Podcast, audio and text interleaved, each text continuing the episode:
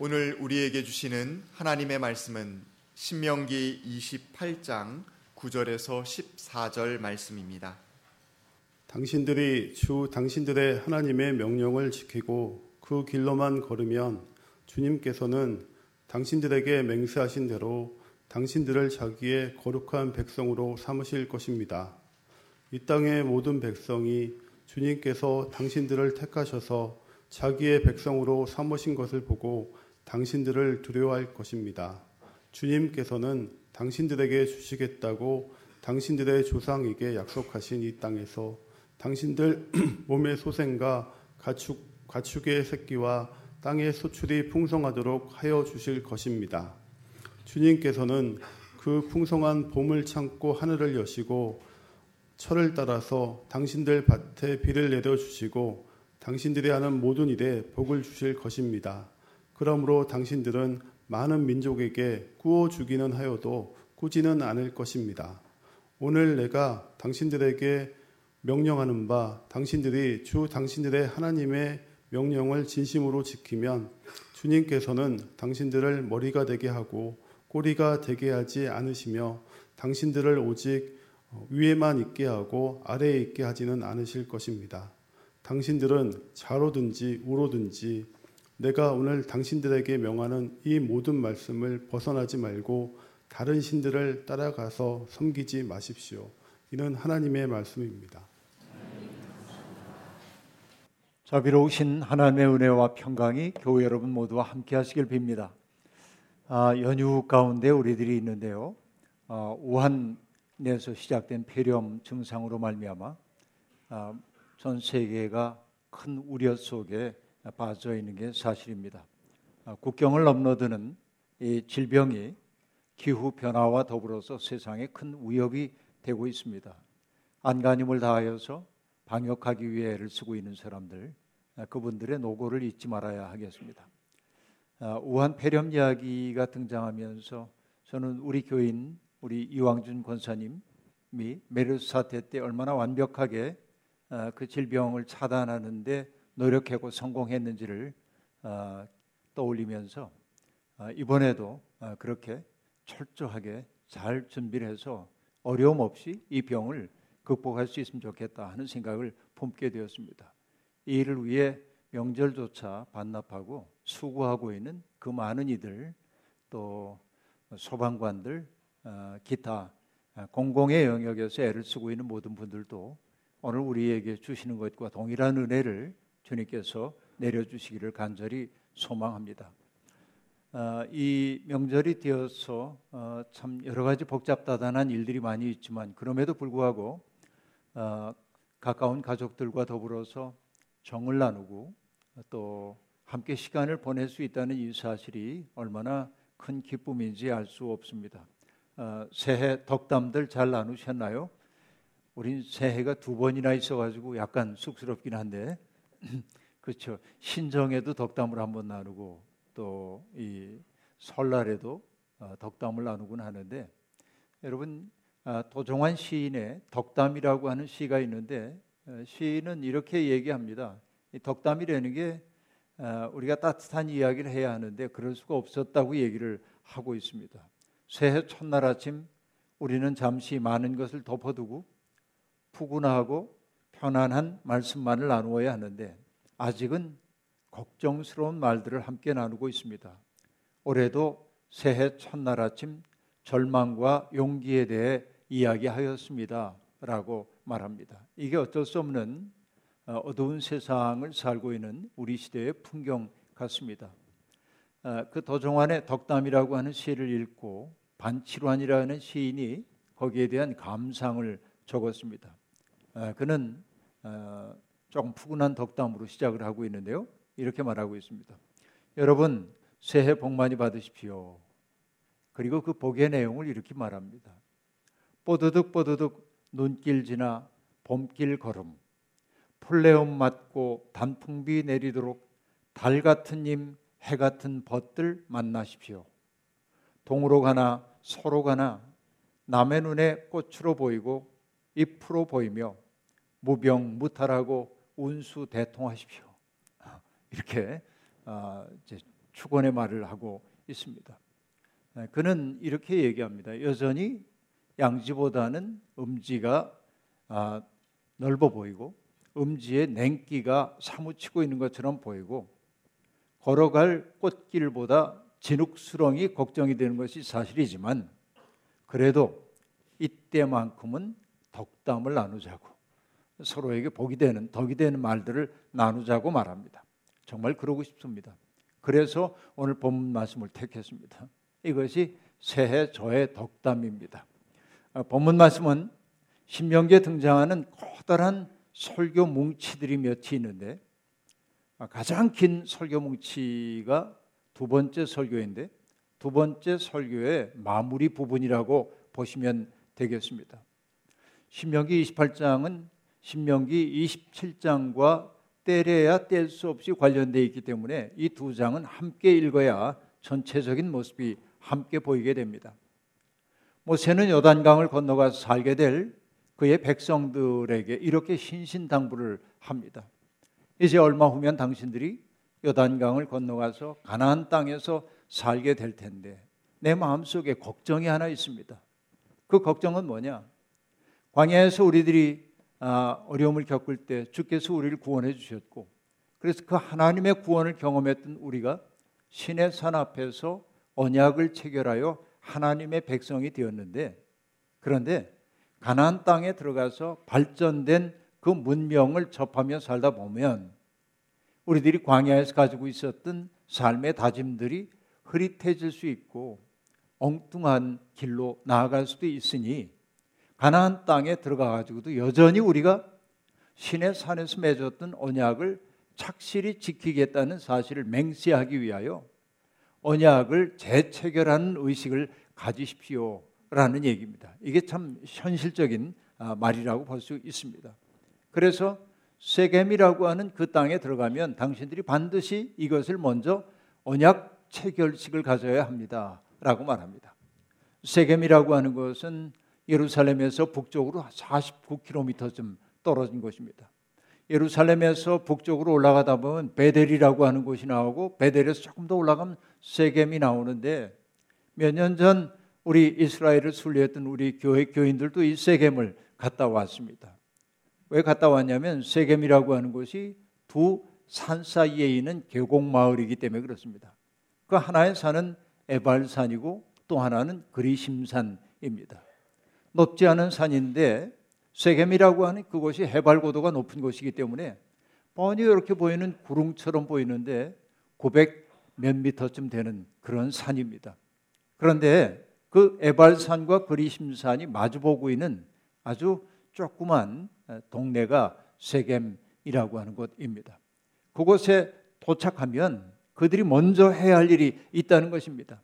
그것이 뭐냐면 먼저 큰 돌을 취하고 그 돌 위에 석회를 곱게 바르고 그 바른 석회 위에다가 주님이 주신 율법의 말씀을 상세하게 기록을 하랍니다. 그렇게 기록을 다 해놓고 에발산 위에다가 그 큰 돌을 하나 우뚝 세워 놓으라는 겁니다.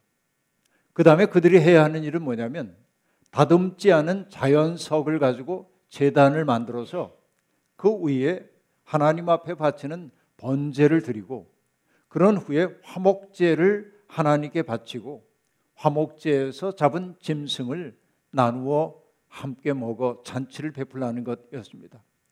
단순해 보이는 이 이야기가 매우 중요한 의미를 갖고 있습니다. 먼저는 어떤 것들이냐면 아, 도루 위에 석회를 바르라고 하는 이야기입니다.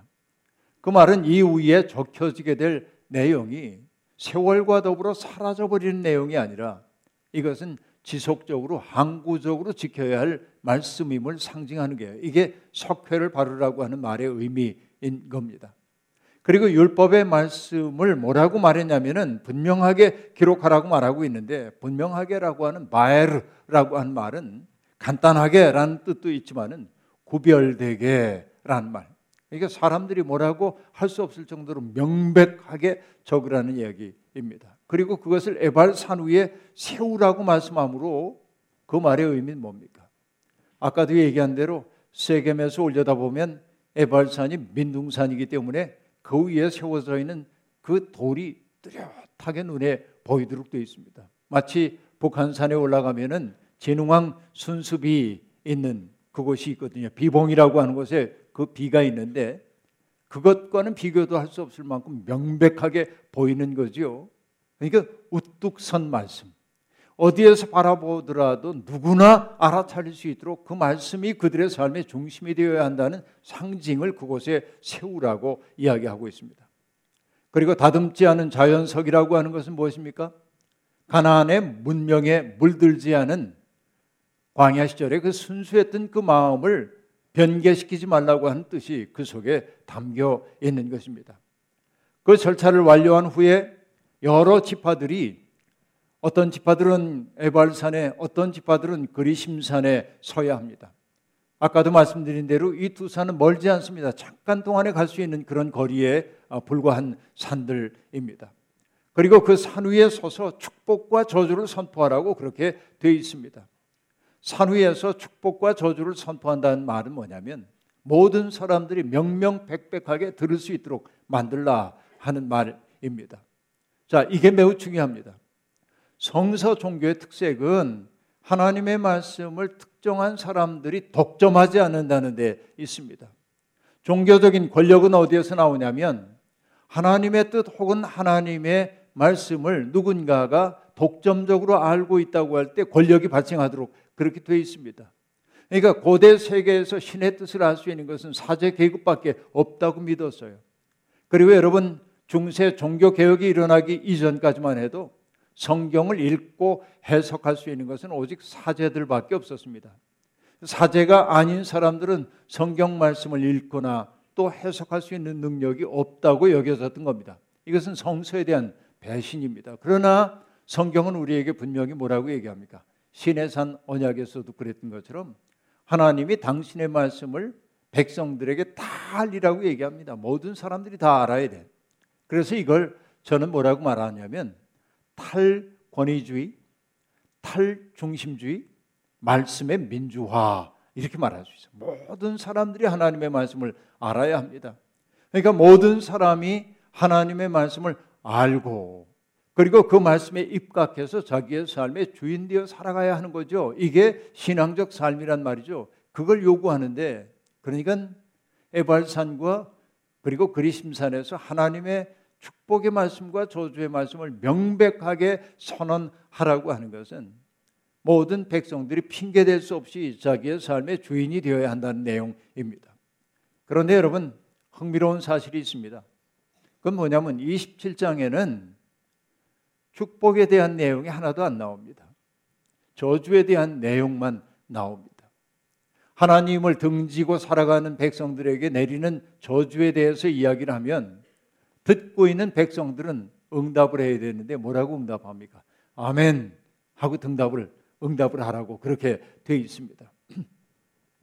해야 할 것보다 하지 말아야 할 것이 더 많기 때문에 그런지도 모르겠습니다.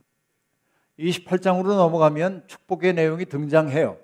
그런데 절수로 따지자고 한다면 축복의 내용은 14절에 불과하고 저주의 내용은 15절부터 68절까지 해서 54절이나 됩니다. 여러분 이게 뭘 뜻할까요? 축복의 내용은 간략하고 저주의 내용은 길다고 하는 얘기는 뭡니까? 인간사가 그만큼 복잡하다는 얘기고 인간들이 반역의 충동 속에 있다는 얘기고 인간들이 하나님을 등지고 어긋난 길로 가기 일수임을 보여주는 대목 아니겠어요? 이제 그게 나와요. 그러니까 그런 인간이기 때문에 단단한 제어 장치가 필요해요. 그래서 그것을 저주 문구 속에 담아내고 있습니다. 여러분 레위인들에 의해 하지 말아야 할 일을 해서 받는 저주의 내용이 선포될 때마다 백성들이 아멘하고 응답해야 했는데 27장에 등장하는 하지 말아야 할 그 행위들을 보면 오늘에도 그대로 적용해도 전혀 아, 어려움이 없는 그런 내용들임을 볼 수 있습니다. 우선은 우상을 숭배해서는 안 된다 하는 얘기가 첫 번째 등장하죠. 이건 종교적 내용이라고 볼 수 있습니다. 그리고 그 다음에 바로 등장하는 게 뭐냐면 아버지와 어머니를 업신 여기는 자는 저주를 받는다 하는 거예요. 그건 뭡니까? 아버지와 어머니로 상징되고 있는 어떻게 보면 지나간 세대로 여기는 이들에 대한 존중심을 없는 사회는 무너질 수밖에 없다는 거예요. 이게 어머니 아버지를 업신 여기는 자는 저주받아야 한다는 얘기입니다. 결국 어머니 아버지를 공경하지 않는 자들은 하나님을 공경할 수 없어요. 뿌리로 거슬러 가면 그 얘기를 지금 들려주고 있는 것입니다. 그 다음에 뭡니까? 이웃의 땅 경계표를 옮기는 자, 그러니까 누군가에게 재산상의 손해를 입히려고 하는 자들, 그들은 저주를 받는다고 얘기합니다. 그 다음에 뭡니까? 장애를 입고 산다고 해가지고 그들을 오도하는 사람들, 사회적 약자에 대한 관심이 등장합니다. 그 다음에 뭐냐면 외국 사람과 고아와 과부라고 해서 그들을 지켜줄 사람이 없다고 해가지고 재판을 곱게 하는 자들 저주를 받을 진저라고 얘기합니다. 그리고 등장하는 게 뭐냐면 다양한 형태의 성적인 일탈 행위를 하는 자들에게 저주가 있을진저 이렇게 얘기를 하고 있습니다. 그 다음에 등장하는 게 이웃의 생명을 해하는 자, 그렇죠? 아, 그리고 뇌물을 받고 죄 없는 사람을 죽이는 자들, 그들이 저주를 받을 거라고 말하고 27장에 등장하는 저주 문구의 마지막 말은 이렇게 되어 있습니다. 이 율법 가운데 하나라도 실행하지 않은 자는 저주를 받는다. 라고 말하면 백성들이 아멘 하고 말하는 거예요. 그러니까 여러분, 아무도 아멘 안 해요. 아무도 아멘 안 해요. 자, 금방 얘기했던 그런 삶의 내용들이 있잖아요. 그런데 여러분, 28장에는 복과 저주에 대한 내용이 상당히 장황하게 기술되어 있습니다. 사실 이 저주문구라고 하는 것은 성경에 그 근원이 있기보다는 오히려 고대 세계의 어떤 문헌들의 형태를 성경이 갖다 쓴 것으로 보여집니다. 어떤 얘기냐면 여러분 내가 전쟁을 하는 왕입니다. 강성한 나라의 왕이에요. 그래서 옆 나라와 전쟁을 벌였는데 내가 승리를 거두었습니다. 그리고 내가 여기까지 지배를 해야 돼. 그러나 나는 이 땅에 가서 지배를 할 수 없기 때문에 돌아와야 합니다. 전쟁 끝나고. 그래서 뭘 하냐면 그 나라의 왕과 나 사이에 봉신 조약을 맺어요. 나는 종주국이 되고 거기는 봉신국이 되는 거예요. 그러니까 나의 권한을 내게 맡겨주는 거예요. 잠정적으로. 그런데 이 봉신국 사람이 주인이 저쪽에 있으니까 배신할 수도 있잖아요. 그래서 만드는 것이 뭐냐면 저주 문구를 만드는 거예요. 이렇게 이렇게 하면은 저주를 받을지어다. 이렇게 이렇게 하면 어떤 법을 받을 거다. 굉장히 장황한 종주국과 봉신국 사이에 있는 그 저주 문구들이 있는데 이게 성경 속에 그대로 들어왔다 하는 이야기입니다. 자, 그런데 여러분 성경에서 이게 변형되죠. 복과 저주의 갈림길이 무엇입니까? 그것은 종주국의 왕을 어떻게 섬기느냐가 아니라 하나님의 말씀을 그들이 지키느냐, 지키지 않느냐, 이것이 복과 화의 갈림길이 되고 있는 겁니다. 그래서 여러분, 대전제가 28장 1절인데 이렇게 말하고 있죠. 당신들이 주 당신들이 하나님의 말씀을 귀담아 듣고 내가 오늘 당신들에게 명한 그 모든 명령을 주의 깊게 지키면 주 당신들의 하나님이 당신들을 세상의 모든 민족 위에 뛰어나게 하실 것입니다. 라고 말합니다. 몇 가지가 전제되어 있어요. 첫째, 하나님의 말씀을 귀담아 듣는다. 샤마라고 한 말이고요. 그 다음에 들은 그 말씀을 듣기만 하는 게 아니라 그것을 애써 실천하는 거야. 그 명령을 주의 깊게 지켜야 한다라고 말하는데 여러분 어, 헬라 그 히브리어가 어렵지만 이 히브리어는 여러분 다 기억할 수 있어요. 그 말씀을 지켜 행하는 것, 이 히브리어는 뭐냐면 아싸입니다. 여러분 샤마는 어려울지 몰라도 아싸 그러고 이제 받아들이는 아싸 하는 거예요. 아, 그러니까 이게 그 명령의 말씀을 주의 깊게 지키는 아싸 이게 하나님의 백성의 소명이란 말입니다. 하나님의 말씀을 지켜 행하기 위해서는 뭘 해야 합니까? 내 속에 불뚝거리고 있는 욕망, 내 속에 있는 나를 중심에 놓고 싶은 욕망들을 하나님의 말씀에 비추어서 자꾸만 갈아내야 합니다. 그죠? 자꾸만 정화해야 하는 겁니다. 하나님의 마음에 맞기에 우리의 마음을 정화하는 장치가 있어야만 한다 하는 말입니다. 그래서 여러분, 어, 우리 스토사들은 깊은 곳에서 기도하는 수도사들은 성무일도라는 걸 했는데 그 성무일도를 영어로는 divine office라고 얘기하는데 라틴어로는 이 순서가 바뀌어서 officium divinum이라고 말하는데 이것은 뭐냐면 반드시 해야 할 일이에요. 성무일도라는 건. 그때 뭘 하냐면 하루에 일곱 번씩 조금 줄여서는 네 번 하기도 합니다만은 시편 말씀을 읽고 복음서의 말씀을 읽기도 하고 찬양하고 기도하고 교부들이 썼던 문헌들을 읽어가면서 내가 하나님 앞에 있는 존재라는 사실을 명심하고 또 명심해가는 과정이 바로 성무일도라고 하는데 그 의문 무자는 힘쓸 무자이잖아요. 거룩한 삶을 위해 날마다 힘써야 할 것들이 그거란 말이에요. 그러니까 우리의 마음을 자꾸만 하나님의 말씀에 비추어서 갈아 세우는 그런 일, 닦아내는 일, 이게 우리에게 필요하다 한 얘기입니다. 여러분, 하나님의 말씀을 붙들고 사는 사람들은 아름답습니다. 왜? 하나님의 말씀이 우리의 마음을 갈아내기 때문에 그렇습니다.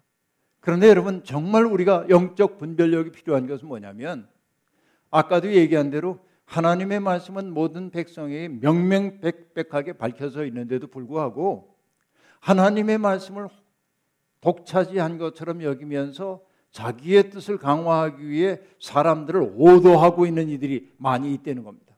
그래서 여러분 하나님께서 자기에게만 비밀스러운 계시를 주셨다고 말하는 사람들은 100% 거의 100% 사기꾼들입니다.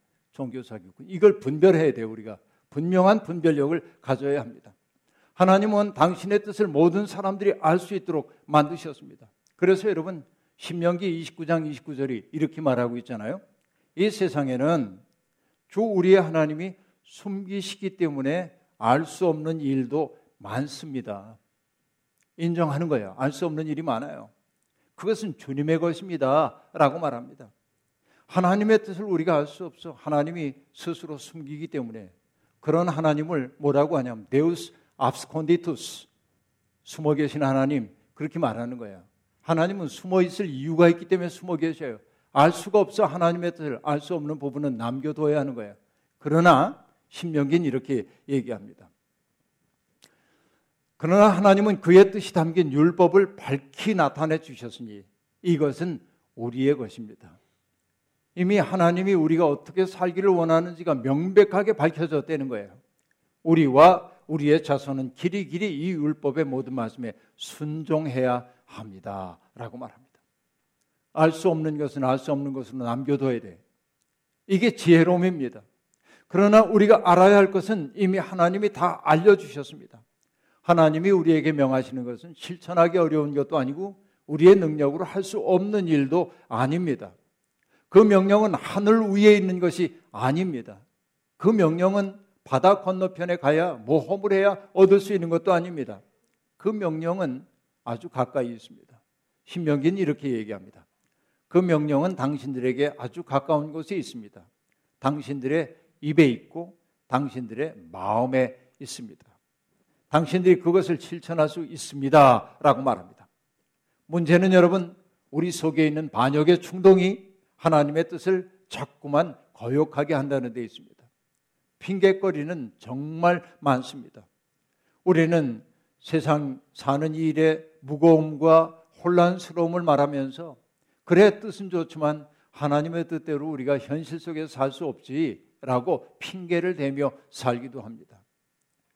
그분들을 함부로 제가 나무랄 수 없다는 사실도 잘 압니다. 그러나 기준이 필요합니다. 여러분, 우리가 피치 못하게 누군가와 타협을 할 수밖에 없다면 타협 하십시오. 이게 필요합니다. 그게 내 삶의 원칙, 신앙의 원칙을 훼손하지 않는다고 한다면 양보하십시오. 그러나 어떤 순간 내 삶의 원칙, 신앙의 그 근본을 훼손해야 하는 그런 상황 속에 머물거든. 여러분, 기꺼이 손해를 감수하십시오. 원칙을 지키기 위해서. 여러분, 이게 믿음입니다. 믿음은 손해보는 걸 감수하는 거예요. 때때로 우리들이 타협할 수 있는 것은 타협해야 돼. 양보할 수 있는 거 양보해요. 그러나 내 영혼의 근본에 관련된 문제는 손해를 감수하고 감당해야 내 속이 맑아지고 깊어져요. 내 속이 누추해지지 않는 것은 바로 그런 때 있다고 말할 수 있어요. 기독교인들은 유연해야 할 필요가 있습니다. 그러나 그들이 우리에게 악마가 우리에게 절하라고 할 때 절하면 안 됩니다. 그것은 이것은 명백한 삶의 태도여야만 합니다. 그래야 우리들이 자괴감에서 벗어날 수 있는 것이지요. 여러분, 그래요. 이걸 지킬 때 우리에게 복이 와요. 근데 지키지 않을 때 15절부터 68절까지 우리의 삶 속에 찾아오고 있는 온갖 어려움들을 열거하고 있는데 정말 상상할 수 있는 모든 삶의 우환이 그 속에 담겨 있습니다. 너무 길기 때문에 다 말하지 못하는데 제가 그 내용을 읽어보면서 몇 가지로 요약을 했어요. 이렇게 요약할 수 있어요. 하나님의 뜻을 등지고 살다 보면 몸과 마음이 피폐하게 될 겁니다. 이게 첫 번째입니다. 둘째는 뭐냐면 어느 한 곳에 마음을 정착시키지 못하고 마음이 여기저기 떠돌게 돼. 행복을 찾아 여기저기 떠돌아 행복의 신기루를 쫓아 방황하는 삶이에요. 이게 두 번째예요. 그 세 번째는 뭐냐면 결국은 떠돌다 보니 내면에 남는 것이 뭐예요? 두려움밖에 없는 거예요. 이게 저주받은 삶의 특색이라고 성경이 우리에게 얘기해 주고 있어요. 그래서 여러분 오늘 저주 이야기의 마지막인 68절은 신명기 28장 68절 여러분 꼭 기억해 두길 바라는데 이렇게 요약하고 있습니다. 결국 그렇게 하나님의 뜻을 등지고 사는 사람들이 귀착될 삶의 결실이 뭐냐면 주님께서는 다시는 그 길을 보지 않겠다, 않게 하겠다 하고 약속하신 그 길로 당신들을 배에 태워 이집트로 끌고 가실 것입니다. 자, 지금 이 출애굽의 맥락은 뭐예요? 출애굽해 가지고 가나안 땅을 향해 가고 있잖아요.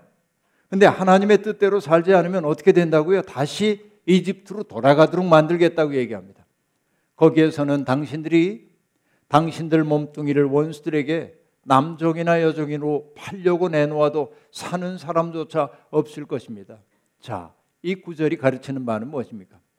하나님의 뜻을 거역하고 사는 삶의 결국은 출애굽의 무효화로 귀결된다.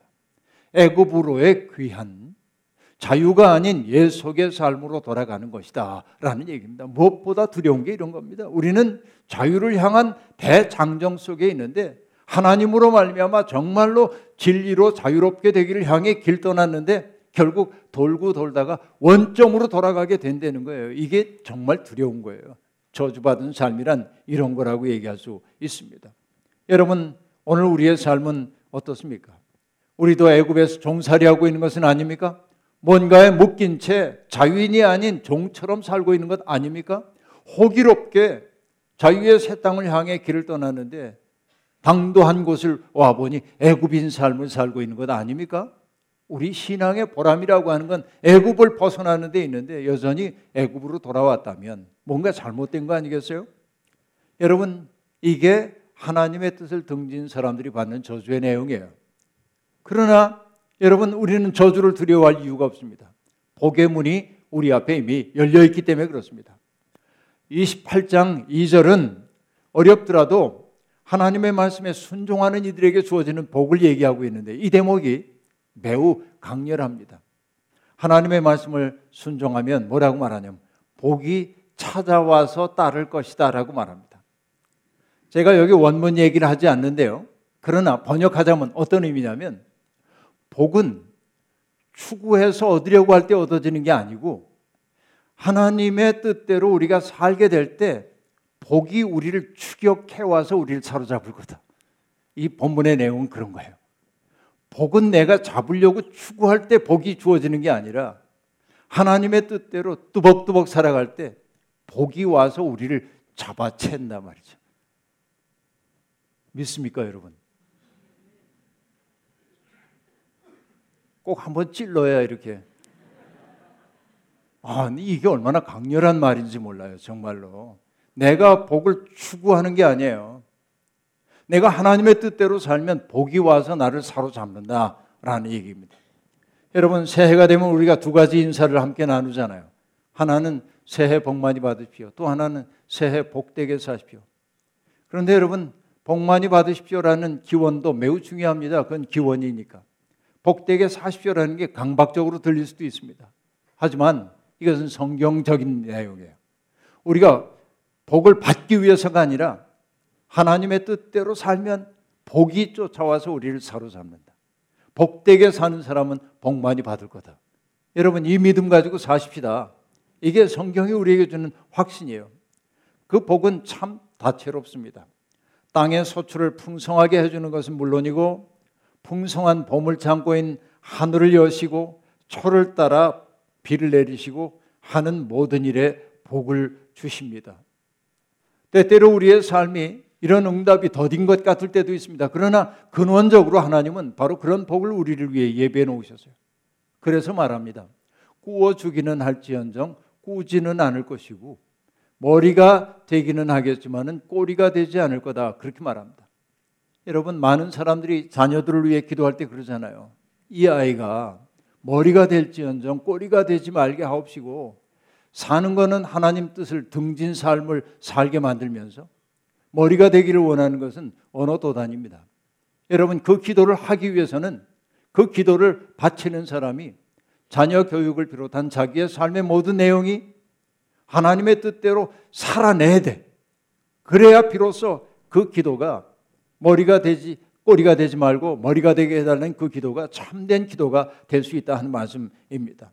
그러니까 여러분 하나님의 말씀대로 살지도 않으면서 그저 복이 내게 내려오기를 바라는 거 이게 기복적인 신앙이라고 말할 수 있죠. 그런데 여러분 하나님의 말씀을 끈질기게 지키는 이들에게 주시는 하나님의 가장 큰 복은 무엇일까요? 복하면 여러분 돈이 많아지는 게 복인 줄로 여기고 있는데 진짜 큰 복은 뭘까요? 우리가 하나님의 거룩한 백성이 되었다는 사실입니다. 이게 가장 큰 복이에요. 세상 사람들이 우리를 보고 과연 하나님이 계시는구나 라고 느끼도록 산다면 우리는 복받은 사람이에요. 여러분, 우리 삶이 그러기를 원합니다. 우리를 바라보면서 사람들이 경외심에 사로잡히게 되는 것이 우리의 삶의 보람입니다. 설교 초반에 인용했던 반칠환 시인의 말을 다시 떠올려 봅니다. 동으로 가나 서로 가나 남의 눈에 꽃으로 보이고 잎으로 보이며 무병무탈하고 운수 대통하십시오. 여러분 이것은 뭐냐면 하나님의 뜻을 따라 살기로 작정한 사람들에게 주어지는 복입니다. 오늘부터 우리가 걸어가는 삶의 발자취마다 선하시고 아름다운 하나님의 모습이 우리를 통하여 나타나기를 소원합니다. 우리가 머무는 곳마다 하나님의 평화가 깃들기를 원합니다.